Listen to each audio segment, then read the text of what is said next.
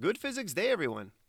What if I told you there is a place where you can discover new teaching methods, access scores of validated assessments, find videos to train your TAs and LAs, and even read a guide for how to move a lab course online?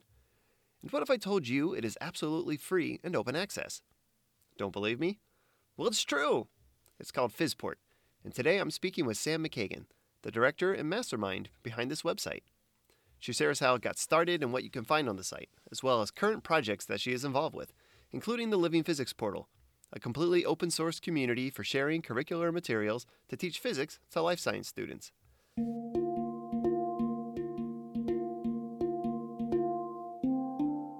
Welcome to Physics Alive. I'm Brad Moser, and I want to help fellow educators spark new life into the physics classroom. Each episode, I'll draw inspiration from the teachers, researchers, authors, and professionals who explore innovative learning, motivate new curricula, and encourage an inclusive and healthy classroom environment.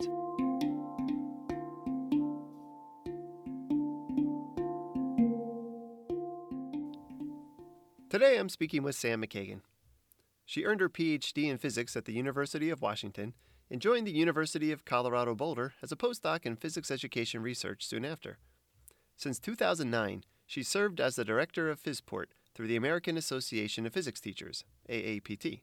Though this is one of her central roles, she is involved with so many other projects as well, serving as design and development director for the Living Physics Portal, the editorial director for the Effective Practices for Physics Programs project, and serving as a consultant and external evaluator in a variety of other capacities. She has written notable articles, including a meta analysis of how physics instruction impacts student beliefs about learning physics, best practices for administering attitudes and belief surveys, and ways to use PhET simulations. She was the recipient of the Homer L. Dodge Citation for Distinguished Service to AAPT in 2013, which is presented to members in recognition of their exceptional contributions to the association. Let's go find out more. Joining me today is Sam McKagan, the director of PhysPort, but I think she has many, many other roles as well. So I'm curious is is that an accurate title, or do you have some other titles you might share? Yeah, I'm the director of PhysPort. I am the design and development director of the Living Physics Portal. I'm also the editorial director of the Effective Practices for Physics Programs project, and I have about a bazillion other jobs. I don't have like one major full-time job, just a bunch of a bunch of jobs that really probably each should be a full-time job, but none of them are. At some point in your past, you were a graduate student at the University of Washington, earning a PhD and writing a thesis titled Dynamics of Bose-Einstein Condensates and Optical Lattices. There's a little flashback here for you. Then your next step is heading to the University of Colorado Boulder for physics education research on conceptual understanding of quantum mechanics. And so began a fruitful and busy career in the world of, of PER. Uh, so, what led you from so called traditional research uh, into PER? Could, you share a little bit of your story? Uh, yeah. So I I learned about PER actually very early when I was an undergraduate. I went to the um, University of Washington for a summer research project, an REU program, and worked with the physics education group there for a summer. And so I got introduced to PER really early and kind of always knew I might be interested in it. But it took me a while to actually find my um, path there. And I went to graduate school, and what I discovered my first year of graduate school was that I was way more interested in the psychology of my classmates and how they thought about physics than I was in the physics content itself. Like, because it was this very intense communal thing where we'd all work on homework together, and I could see how, like, each of my colleagues, like, thought about physics a little bit differently and like kind of knew their thinking process and like just the psychology of that was really fascinating to me and i went into uh, Bose-Einstein condensation mostly because I had an amazing advisor and it was just really fun to work with him. But I kept noticing that I didn't really have any interesting questions that I would that would like keep me up at night thinking about Bose-Einstein condensates or about any physics topic. But I had like all of these questions, like research questions in PER that I was like excited to answer. And so I decided I really wanted to do uh, PER in quantum mechanics education because quantum mechanics is cool and makes people it kind of makes people's minds explode and that seemed really fun to study so i decided to get a phd in something that would help me understand quantum mechanics really deeply and then go on to do that as a postdoc and i did and then went on to other things. Hmm. oh that that's great. It's um i i kind of recognize myself a little bit in that in that role at the university of connecticut where i had my got my phd I I found that the the days when I needed to to get up to do my my laser research, it was really hard to get myself out of bed that day, and I probably procrastinated a little bit more than than I should have. Hope my thesis advisor um, doesn't end up listening to this episode. Well, I guess I hope he does listen to it, but uh, th- that he understands. I think he did understand. I, uh, I, I and then he already knows that. yeah.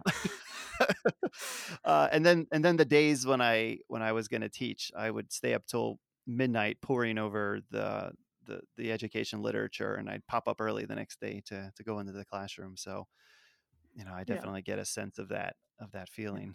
Um, yeah. you you early on were um, involved with some of the the PhET project right? Um, yeah. what, yeah, what was your was... what was your involvement there? How how was that yeah there? so so my postdoc I was brought on on uh it was a JILA grant. So JILA is a national lab that does a lot of condensed matter research, or I don't know if they're a national, they're a lab, not a national lab, that does a lot of condensed matter research. And they got this big um, condensed matter grant, and NSF sort of at that time required you to have like a 10% component, education component to any grant. And so Carl Wieman at that time was doing education research um, and building PhET. And so they said, Carl, you take care of this education part. And so he hired me to come in and do and build PhET simulations relevant to the kind of research that was happening at JILA. And we use that to build all of the quantum simulations. So most of the PhET quantum simulations I designed, that was kind of my postdoc was designing quantum PhET simulations and reforming the modern physics course there. I'm gonna go fanboy for a second. I love the quantum mechanics simulations uh, through PhET. I I'm a They're big fan of, of PhET in general, but I I love some of those quantum ones.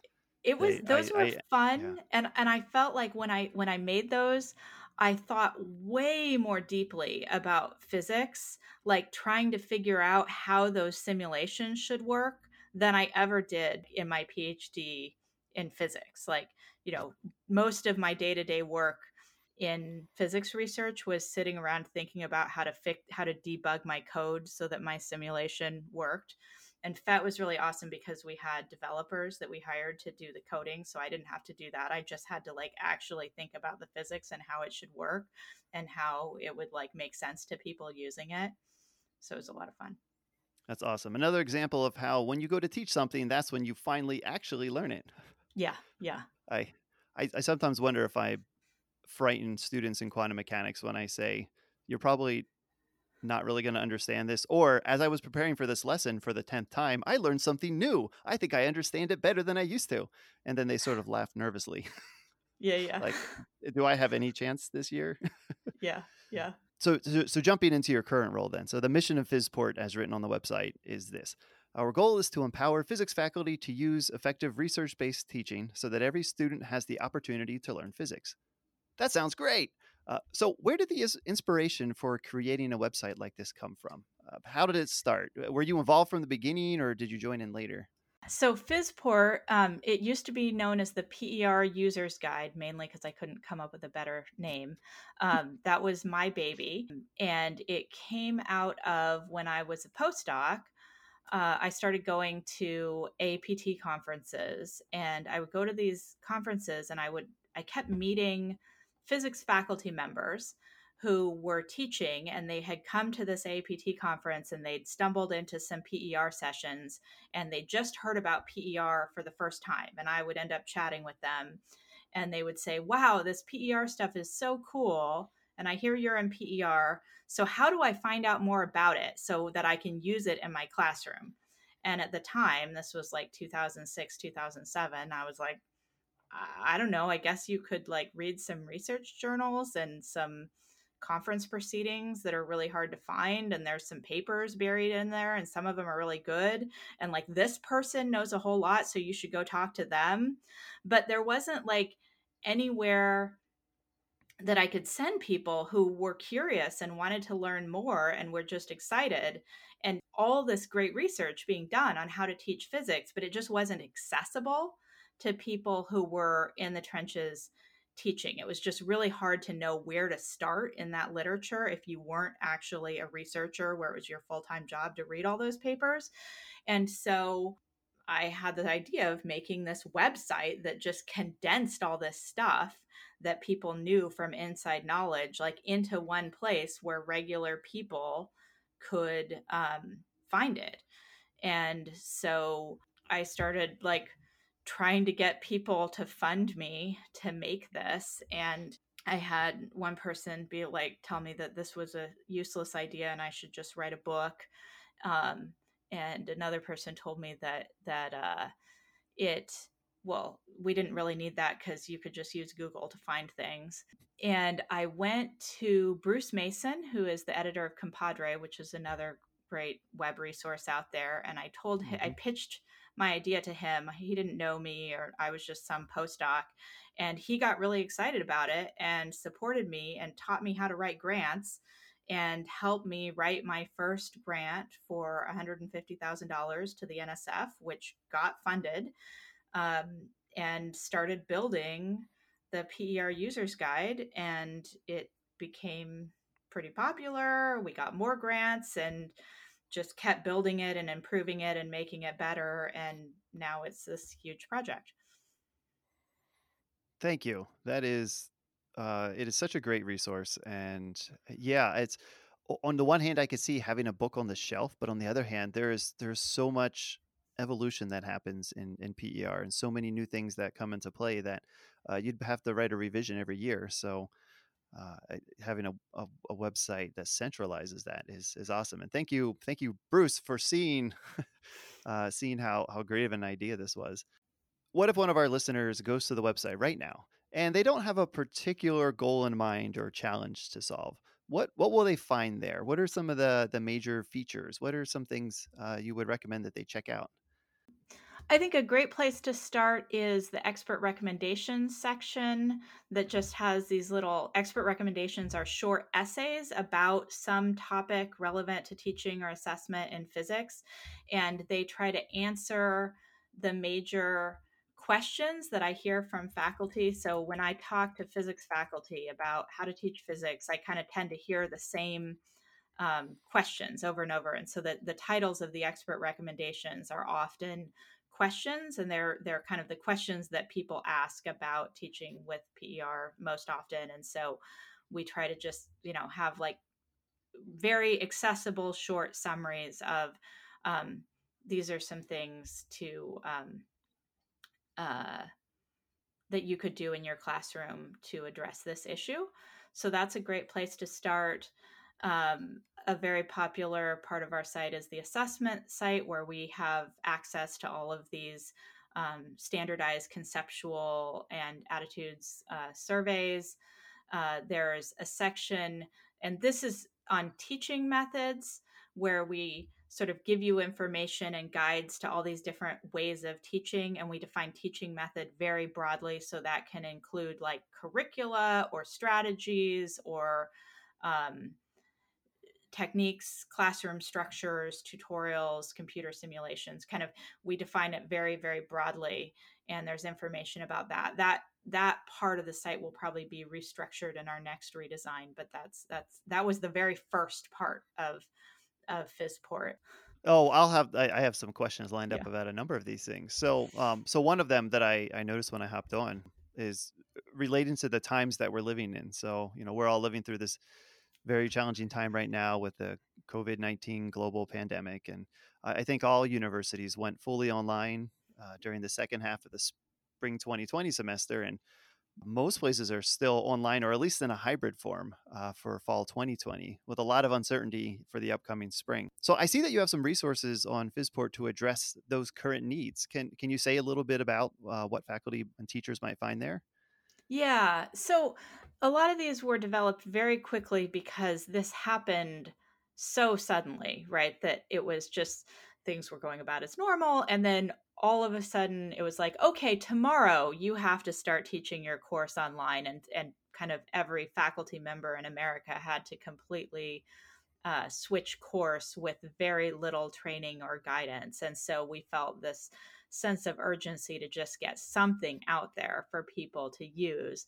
And there was a lot of places where people were throwing out different resources uh, or ideas and just exchanging ideas of um, where can I find resources? What's the best way to like still do class participation on Zoom? Should it be synchronous or asynchronous?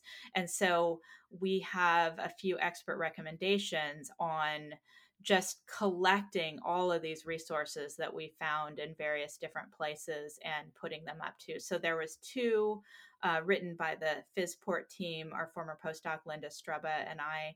Um, she really spearheaded putting those together, and those are really great, just like comprehensive resources. And then we have uh, a couple others from uh, outside experts that had things they wanted to share. Um, one of the things that I've seen as a big issue with the teaching online is people trying to think deeply about how to do this in a compassionate way because I think there was mm. there's some there's some push to just like okay how can I just go online as efficiently as possible and still do exactly what I was going to do and make it as close as possible and still cover the same content and like how can i just do the thing the crazy thing they're asking me to do?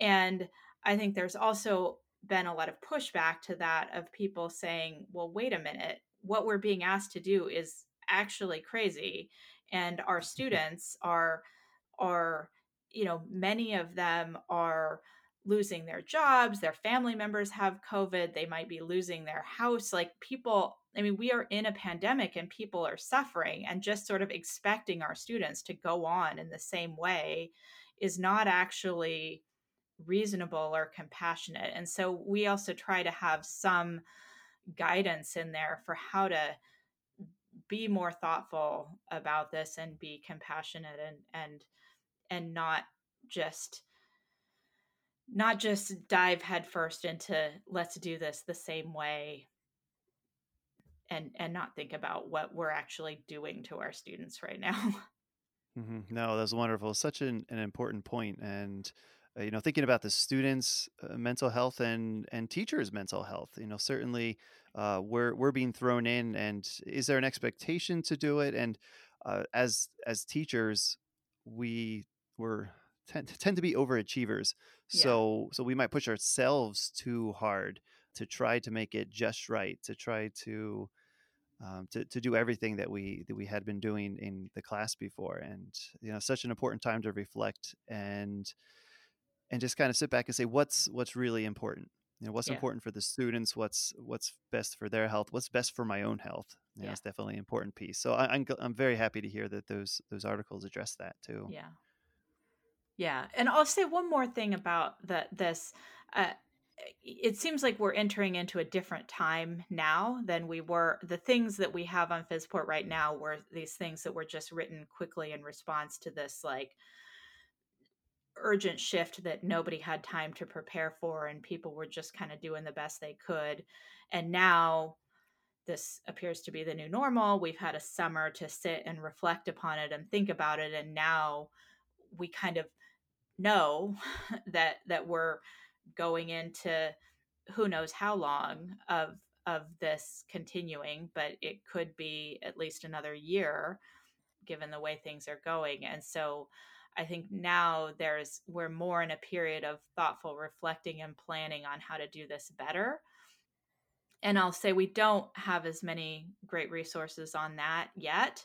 And one thing about PhysPort, uh, particularly ex- the particularly the expert recommendations, is these are contributed by experts in the field and i use the term expert that that term can be intimidating to people but mm-hmm. um, you know there are anybody who's doing great things in their classroom is an expert on something, on the great thing they're doing in their classroom. And we are kind of actively looking for contributions from people. So if if there are I love people contacting me and giving me ideas and of who's doing great things that I should be knowing about or that I should be, you know, soliciting to write things for PhysPort. So we would like to be collecting more about what people are doing now that we're having a little more time to reflect and think about what we're doing in these remote environments. And of course, uh, the pandemic is going on right now, but then then along with that, there is so much other unrest as as well. And uh, I I wonder, do you think there's a there's a place on on PhysPort? If you started thinking about how you might get information up about uh, having more inclusivity in, in the classroom, being able to reach uh, minority students a little bit better, being able to uh, reach uh, women in STEM, or or to to help to help faculty have resources to be able to interact with these students that we've I guess traditionally not supported as well. Yeah, yeah, that's definitely something we are thinking about a lot. We have a few resources on that, but not nearly enough. And I'd like that to be a future project to look into that. Um, one thing we are doing right now is uh, trying to reach out to people who are doing that kind of work to write more expert recommendations for us and to provide guidance, but that really should be a dedicated project. And we'd really like to not only have specific resources on PhysPort about equity and how to support all students and especially marginalized students in physics, but trying to integrate those those kinds of things into everything we do on PhysPort. Mm-hmm. Yeah, and certainly seeing the the recent uh, uh, the physics teacher that came out. Uh, there's so many articles that are are addressing these these many issues that are are coming up again and again. Uh, yeah. So yeah. there's a lot of people thinking about it. So that's that's great. So let's say I do have a particular interest to go back sort of more to the the general use of PhysPort. Uh, maybe I want to use, for instance, clickers in the classroom. Uh, mm-hmm. or more generally some kind of polling software. So, what are the types of resources that I might find to help me out, and, and how would I would I use those? How would I go about searching mm-hmm. for polling software? We do have a, I think we have a few expert recommendations on that. We've got one on which polling method should I use for peer instruction. And I don't think we go so much into the details of which polling software just because it changes so mm. quickly mm. that it's hard to keep up with. So I'd say with any sort of specific teaching issue that you have, you can look up, um, you can go into the expert recommendations and search there, or you can go into the teaching methods and search there because we also have clickers itself as a teaching method or peer instruction, which is a specific teaching method that uses clickers. Um, also, think, pair, share which is often used synonymously with clickers but but is a somewhat different method and also technology enhanced formative assessment which is like a different philosophy but also about sort of using clickers or some kind of polling method to promote peer interaction. It's just getting in there and start to dig through the resources. Yep yeah. yep. To go back to one of those major tabs that you had mentioned assessments there are so many concept inventories, attitude surveys, reasoning tests, things like that out there. Force concept inventory, the test of understanding graphs and kinematics, mechanics baseline, the conceptual survey of electricity and magnetism, the Lawson test, the Colorado learning attitudes about science. That's just to name some of the ones that I've used. Yeah. PhysPort says there are 95 research based assessments. First, can you give a brief description of what we mean by a research based assessment? And then how is that different from a, a test that I just make and give in class? Yeah. So the the force on concept inventory was sort of the the first of these, and then there's been a bazillion of them in every content area of physics, kind of modeled on the force concept inventory. But the idea was that they had done all of this research into how students think about a particular topic in physics and you know in, in, the case of the force concept inventory of the fci that topic is forces. And it's well understood in per that there are certain places where students tend to get stuck and struggle and um, have issues making sense of things and they tend to be really conceptual issues. And so the questions on that test are designed based on research to um, uh, to really get at the main issues and test students' conceptual understanding. And I think often assessments in physics, when people don't necessarily base it on research. It's just like, can you solve this problem? And what we found is that it's very easy for students to learn how to solve a problem algorithmically without actually understanding the concept behind it. And so these kinds of tests are generally designed to really get at students' conceptual understanding as opposed to their calculational ability and you know that the FCI was sort of famous because a lot of physics professors would look at it and say this test is too easy. Of course my students are going to score well on this because they can do all these complex calculations and then they would be shocked that students would do very poorly and they would have these epiphanies and realize that like actually they weren't really teaching their students the conceptual thing. And so it's really useful for teachers to to give these assessments and try to get an understanding of are my students really understanding the concepts? How is my teaching what are the areas where my teaching is working? What are the areas where it's not? Um, and how can i improve it? And so these kinds of assessments they're not designed to assess individual students and be used to grade students. They're really used to assess your teaching and figure out how what are you doing a good job of teaching or not a good job of teaching and how can you improve it? There's different levels of research based versus research validated and how well it's researched. Ideally a test like this you should you know you should base it on research into student ideas in this topic and then you should do student interviews where you ask the students the question and have them talk out loud about how they're thinking to make sure that they're really thinking about it the way that you intended that que- that that them answering that option really does mean the thing that you intended it to mean and uh, administer it to different groups of students and do statistical analysis of it and there's various ways to to validate these assessments. So there's there's assessments in kind of nearly every content area of physics and now they're starting to be assessments about attitudes and beliefs and other kind of non-content areas so I, I know you recently co-authored a paper in the Physics Teacher titled "Best Practices for Administering Attitudes and Belief Surveys in Physics." Why why should a teacher pick out one of these surveys to try? C- can you share any spoilers about what they might learn? I think one of the famous results of some of these attitudes and belief surveys is they ask a lot of questions about sort of what is physics. So it's not the questions are not do you like physics? It's like what do you think physics is about? Is physics about solving problems algorithmically or is it about you know deeply understanding something? And how does learning physics work? And so they develop these surveys and they administer them to experts and sort of establish how expert physicists think about physics and then they ask students I think the big result early with some of these surveys is they would give the survey at the beginning and the end of the class.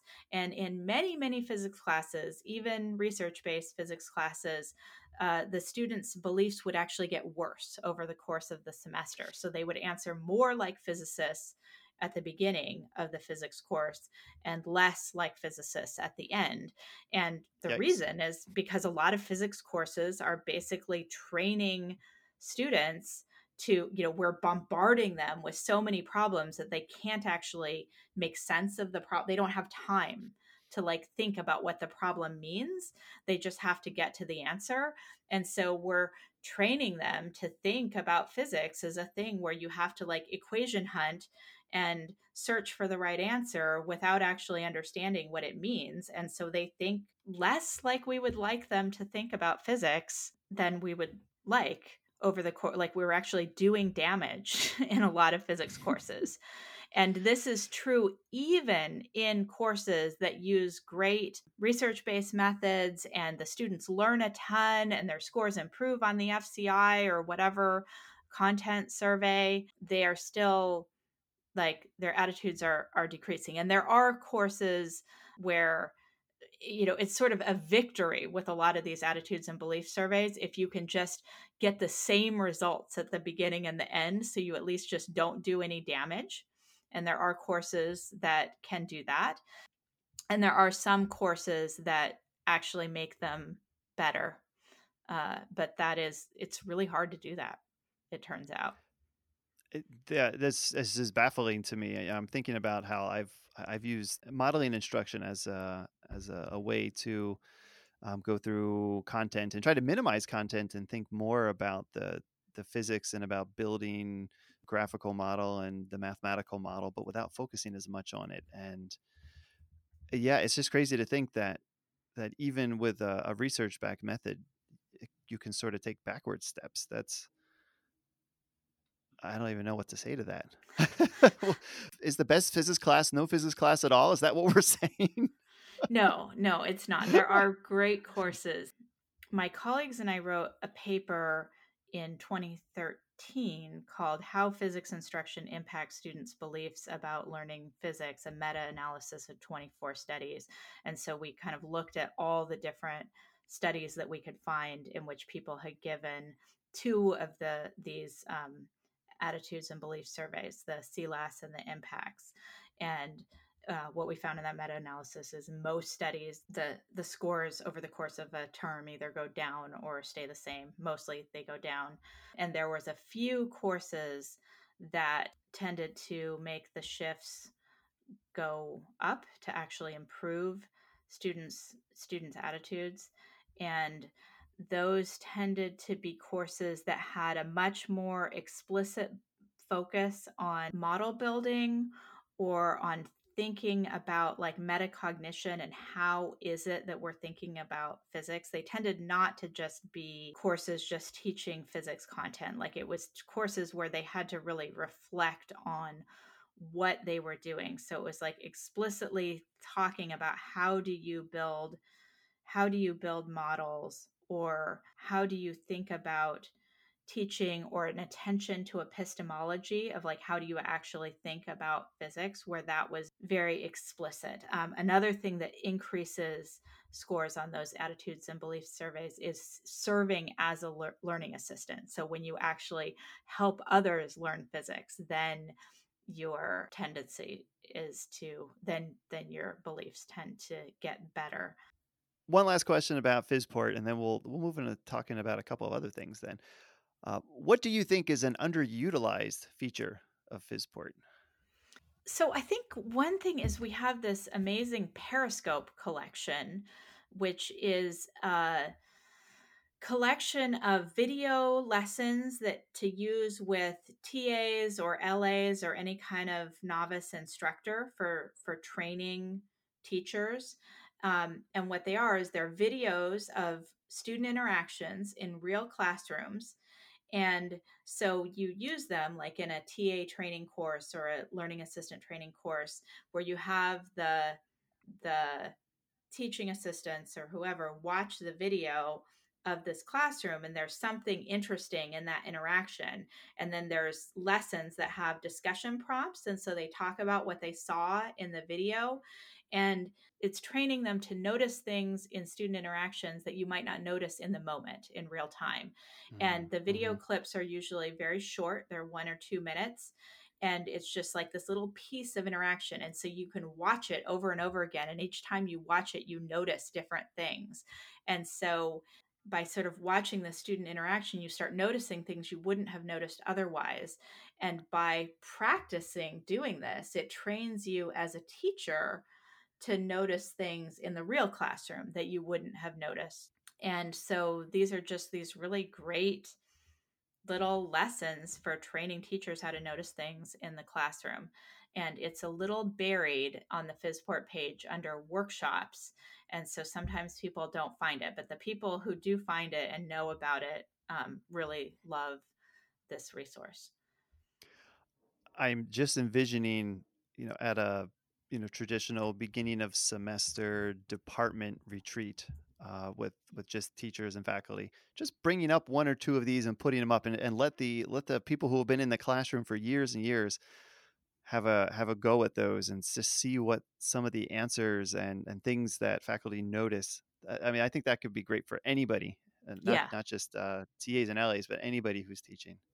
Yeah, yeah, and we're we're putting together a new grant on that. The the person that created uh, Periscope is Rachel Scherr, who's a professor at the University of Washington Bothell, mm-hmm. and I'm working with her on a new grant to try to expand the audience of that because I think right now it is mostly used for LA and TA training, but it really could be used for any kind of teacher teacher training, including faculty.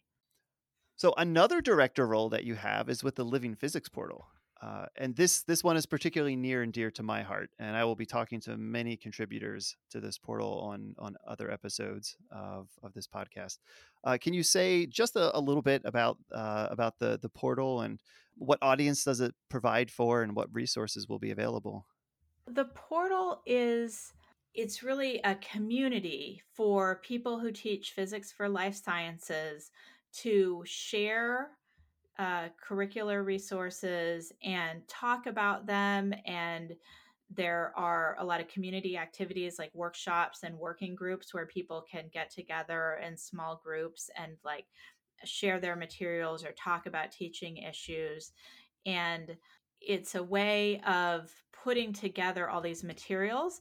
So, in this particular content area of teaching physics for life sciences, it turns out there's about uh, 10 different groups, research groups, who got small NSF grants to develop curricular materials. And they've developed, each of them has developed this great set of materials for teaching physics for life sciences. And each of them has a slightly different approach. And all of those people got together to create the living physics portal and kind of put all that stuff together in one place and seed it with this this research based material but then also anybody can contribute material to the portal and you can take things that you found on the portal and adapt them and then recontribute it as an adaptation and explain like how you used it and how you changed it. And so it's really trying to encourage open source sharing of materials and changing them for your own needs and talking about how you change them and learning from each other and really like getting everybody involved in the process of creating and adapting and and improving materials together. Mm-hmm. Yeah, yeah, I'm really excited to to to see how this kind of continues to evolve. I know it's in in the beta phase yet, and so some of the initial contributions are still coming in, but definitely very excited to see where where this goes. And uh, one of the things I'm I'm excited about for for the purposes of of faculty um, getting their work out there uh, the opportunity to to have peer reviewed contributions. Can you say just a little bit about what the purpose of that is and, and what benefits will provide to both the both the users of the portal and the contributors? So right now we have uh, two libraries of contributions to the Living Physics portal. There's the community library where anybody can contribute and there's no review or vetting or anything. You just put your stuff in and it's there. Only registered users can um, see it. And it's kind of understood that things in the community library are sort of work in progress, but it's a way of sharing your things with others and getting feedback and, and exchanging ideas. And then there's the vetted library, so after you contribute something to the community library, you can then contribute to the vetted library, and that is reviewed by our editorial team. And the editorial team looks at it and they have a bunch of criteria to judge is this the physics accurate, the biology accurate? Is it a good pedagogical thing? And have you explained it well enough for people to understand how to use it? And people who've been through that vetted library process have said that it's been really awesome for them to get the feedback from the editorial team on their materials that the editorial team really thinks about it and gives you useful thoughtful feedback and people have have said that their they felt like their materials improved through that process through sort of responding to and thinking about the things that the editorial team was thinking and then like explaining their materials better. And so if you see anything on the the living physics portal with that vetted library tag you know that it's sort of been through this process and our edit- editors felt like it was a good um, relevant and and helpful material. And the plan eventually is to add a third library called the peer reviewed library and the idea of that is that it would be sort of even more thorough review than the editorial team where it's sort of like publishing a journal paper where it really goes through this thorough process of saying this is a really good thing. It's based on research and and meeting the learning goals that you have. And I think one of the goals behind that is to really like create a culture of scholarly approaches to teaching and having it so that you can like put that on your CV that you have this peer reviewed curricular material in this portal and that that's sort of like equivalent to a research article but it's it's for teaching rather than than research and sort of recognizing the scholarly work that goes into creating these teaching materials in the same way that we recognize the scholarly work that goes into producing research.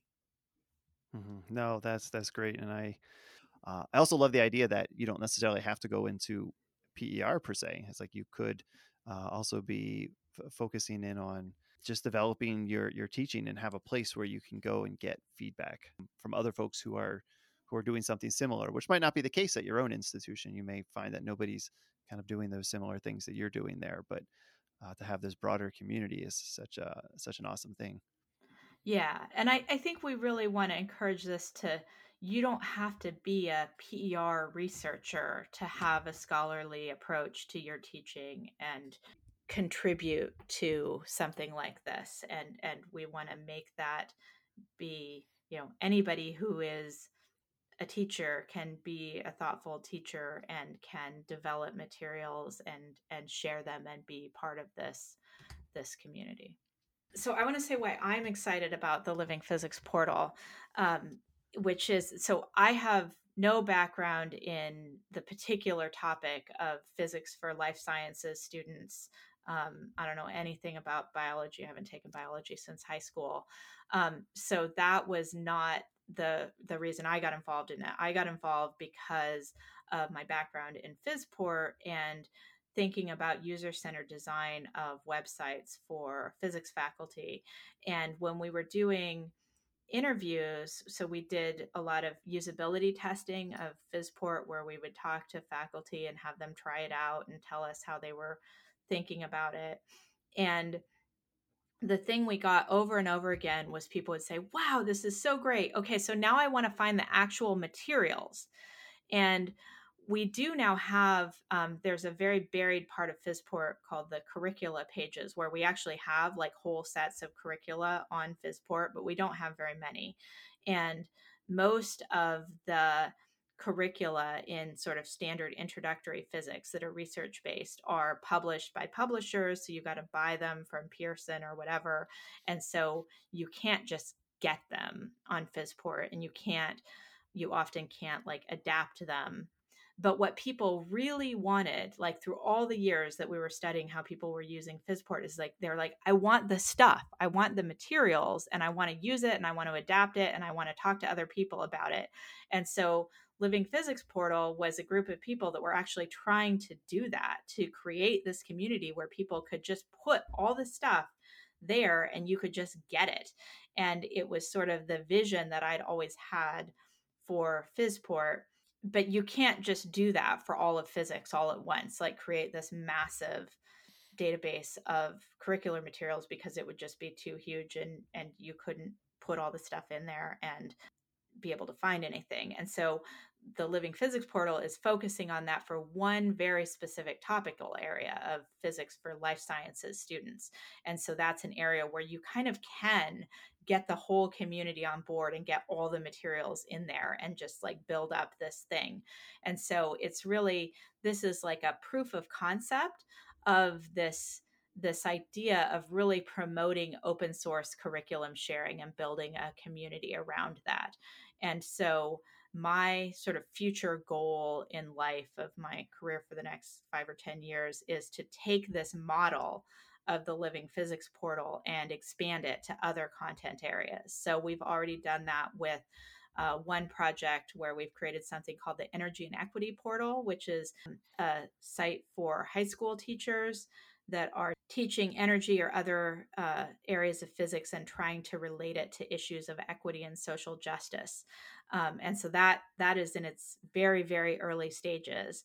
Uh, but there's a bunch of other topical areas, like we could do something on upper division physics or accessibility in physics or labs, and kind of create these new portals that are um, copying the kind of model and structure of the living physics portal, but in different topical areas my next question was going to be what are some other projects that that you are in, involved with? And i just got a, a, piece of that there and a whole lot of your energy and enthusiasm for for why you're excited about the the physics portal the living physics portal and, and some of these other things. So that's that's awesome. I loved hearing that. If you could endorse one piece of physics education research what pops into your mind first? It's so hard because there are so many so many of course. uh, great things. Um, there's a paper that came out um, this year that i'm really excited about by um, steve Kanim and Ximena Cid called demographics of physics education research in which they did a sort of analysis of which students are being studied in physics education research and whether that's representative of the population of students as a whole and the the quick answer is no it is not. Um, and that because physics education research tends to be happening at large research universities uh, that tend to overrepresent white privileged students that tends to be who we study. And so it's basically showing that kind of all of physics education research is is a little is is skewed towards studying maybe the students who least need the help of physics education research. And so i think that paper um, that paper's gotten a lot of attention rightly so and kind of prompted the field to start paying attention to who are we studying who are we serving. There's a, just a lot more attention right now to um, equity issues in physics and serving students who've been traditionally underserved issues. And there's a lot of uh, young people doing really, really great work in this area. I'm going to, if I name people, I'm going to leave people out, but maybe I'll try anyway. Um, some of the work that I'm I'm really excited about is like uh, Simone Hyater-Adams, Brian Zamarripa Roman, got about a billion other people that are just doing doing great work and paying attention to students that PER has not traditionally paid attention to. And um, I'm just really excited about the energy that some of this younger generation, younger, more diverse, and more equity minded generation is bringing to to PER and things that just you know not only we didn't talk about when I entered the field but that when people did talk about they were sort of like shut down and told that that was stupid and not PER that is something I'm just really excited about where the field is going.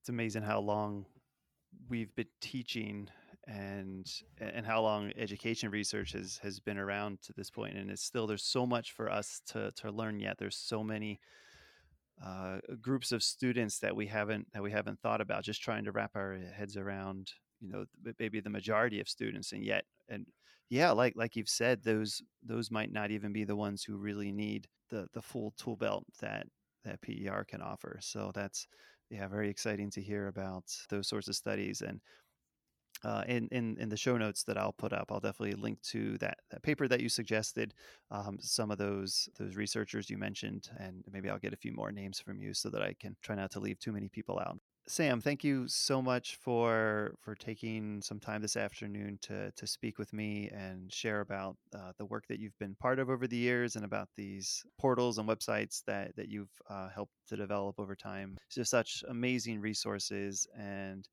uh, I'm so pleased that they're they're out there and that you've been uh, willing to share your your time and effort to to to make them and to talk about them.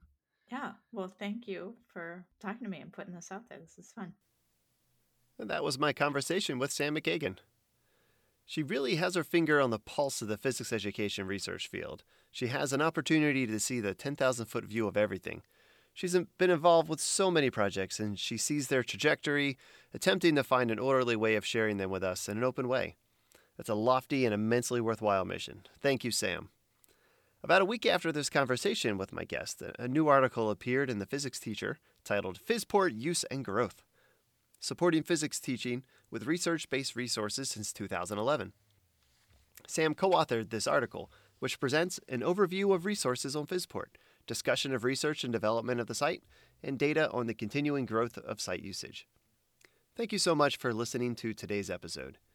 If you want to learn more about this week's guest, see a recap of major topics that we discussed, and access links to articles and other resources mentioned in the episode, head on over to physicsalive.com forward slash SAM to check out the show notes.